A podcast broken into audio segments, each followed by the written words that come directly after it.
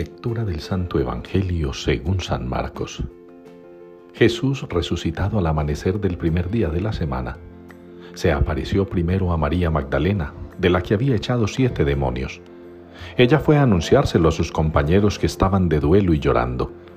Ellos al oírle decir que estaba vivo y que lo había visto no la creyeron. Después se apareció en figura de otro a dos de ellos que iban caminando al campo. También ellos fueron a anunciarlo a los demás, pero no los creyeron.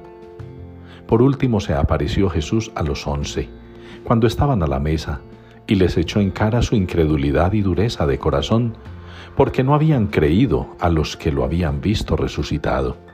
Y les dijo, Id al mundo entero y proclamad el Evangelio a toda la creación.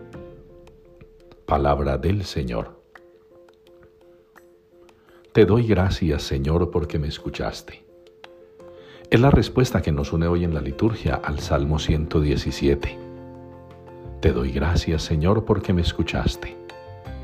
Es la plegaria que podemos poner en boca de Jesús para referirse al Padre, que en el momento de dolor, de angustia, de persecución, fue escuchado por el Padre, por el Señor Dios. Y lo mismo nos puede suceder a nosotros, que el Señor nos escuche y que le demos gracias por eso. Pero para poder hablarle al Señor y que nos escuche, tenemos que manifestarle fe, tenemos que creer en Él. No podemos tener la actitud de los discípulos que después de ver al Señor y después de recibir noticias de su resurrección y apariciones, todavía les cuesta creer.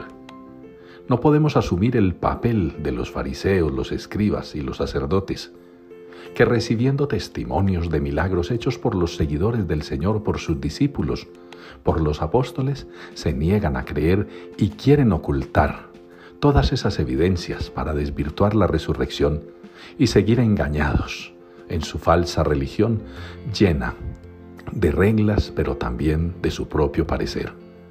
Ustedes y yo tenemos que creer en el Señor. Muchos creen en otras cosas. Muchos en la iglesia creen en trapos, en imágenes, creen en tradiciones, creen en prácticas que desvirtúan, como lo ha dicho el Santo Padre, San Juan Pablo II, la fe verdadera, la doctrina pura.